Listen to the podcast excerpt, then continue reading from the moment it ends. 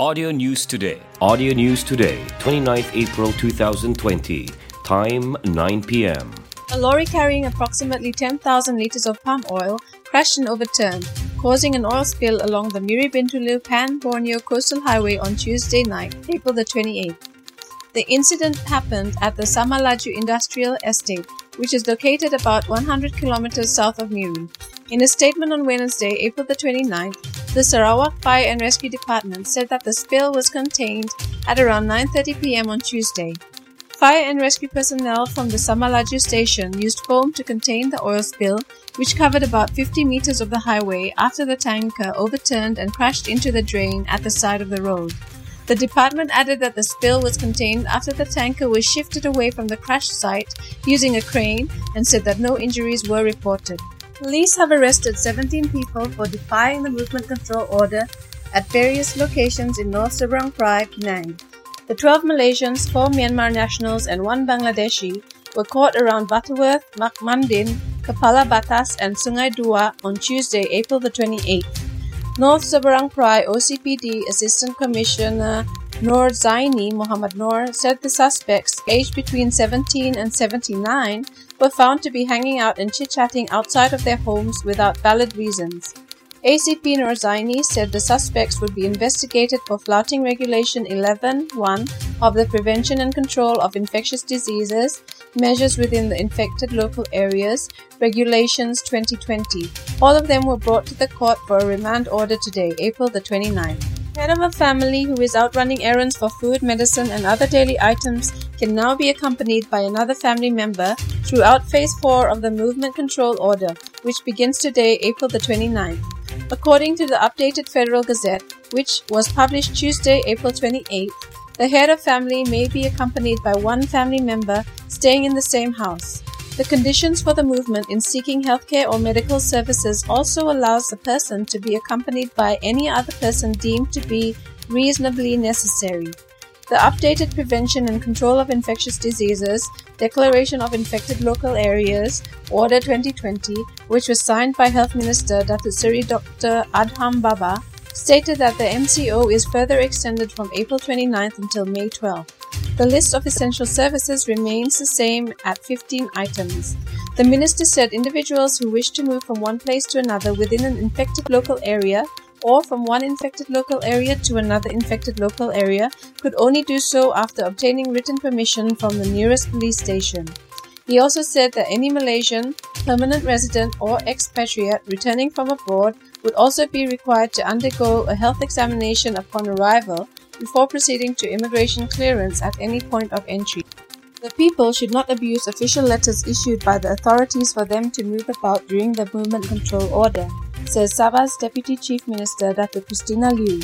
Liew said the public must use the documents only for genuine purposes during the period of restriction. She iterated that people should not use these letters as an excuse to travel freely while not on duty because the authorities do not wish to see a recurrence of the incident last week, commenting on the death of a telecommunications company's contractor in an accident.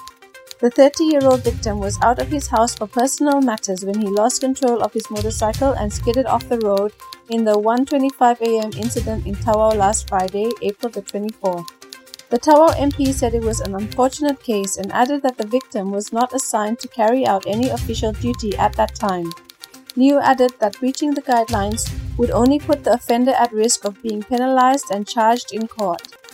Head of a family who is out running errands for food, medicine, and other daily items can now be accompanied by another family member throughout Phase 4 of the Movement Control Order, which begins today, April the 29th.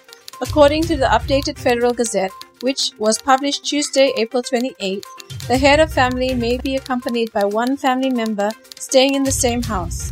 The conditions for the movement in seeking healthcare or medical services also allows the person to be accompanied by any other person deemed to be reasonably necessary.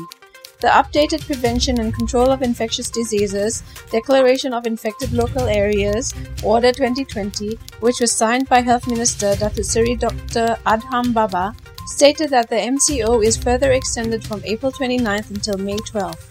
The list of essential services remains the same at 15 items. The minister said individuals who wish to move from one place to another within an infected local area or from one infected local area to another infected local area could only do so after obtaining written permission from the nearest police station. He also said that any Malaysian, permanent resident, or expatriate returning from abroad would also be required to undergo a health examination upon arrival before proceeding to immigration clearance at any point of entry. The second phase of the Bantuan Prihatin National BPN payout will begin on May 4th, says the Finance Minister. Tengku Datuseri Zafrul Abdul Aziz said it would cover all eligible recipients in the bottom 40, B40, and middle 40, M40 groups. Tengku Zafrul also reminded that the deadline for the submission of applications and appeals for the one-off cash assistance was April 30th. Under the first phase of the BPN handouts, the government disbursed 5.47 billion ringgit to 7.74 million recipients. Tengku Zafrul said cash payments to those who did not have a bank account started on April 17th. The process proceeded smoothly with more than 157,000 people having received the cash aid at Bank Simpanan Nasional branches nationwide. On the easy financing facilities to assist small and medium enterprises made available since March 6, Tengku Zafrul said 4.5 billion ringgit of the 6.3 billion ringgit fund administered by Bank Negara Malaysia has been approved for 8,500 SMEs up to last Sunday. He added that with regards to the 2.1 billion ringgit special Prihatin grant for micro enterprises, they can begin applying for the grant of 3,000 ringgit per company from this Friday.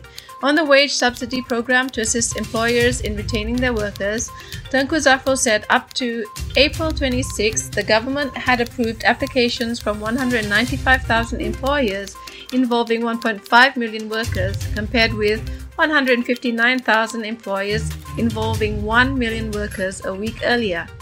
The program has a total allocation of 5.9 billion ringgit, which is estimated to benefit 3.3 million workers. Like us on fb.com slash audio news today.